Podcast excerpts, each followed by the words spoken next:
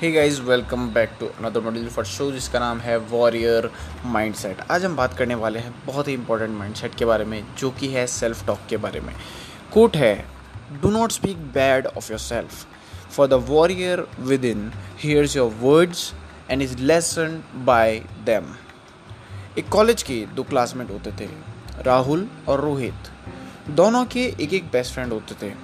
राहुल का best friend उसे हमेशा मोटिवेट करता था और बताता था कि वो कैसे हर सिचुएशन के लिए स्मार्टली हैंडल करने के लिए परफेक्ट है।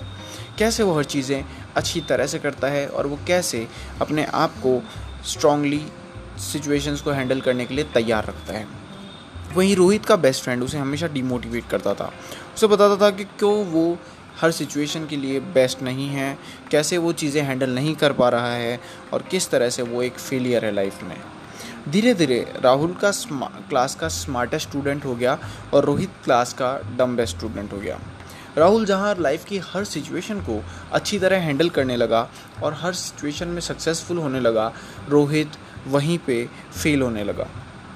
अब अगर लाइफ में देखें तो हमारे बेस्ट फ्रेंड सबसे, जो हमारे बेस्ट फ्रेंड है वो हम खुद हैं।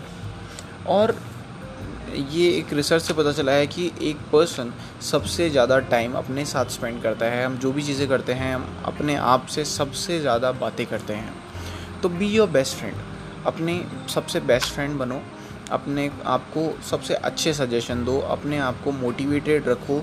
ये हमारी रिस्पॉन्सिबिलिटी है। ये हमारे लिए सबसे ज़रूरी चीज़ है। आज का माइंडसेट यहीं ख़त्म होता है।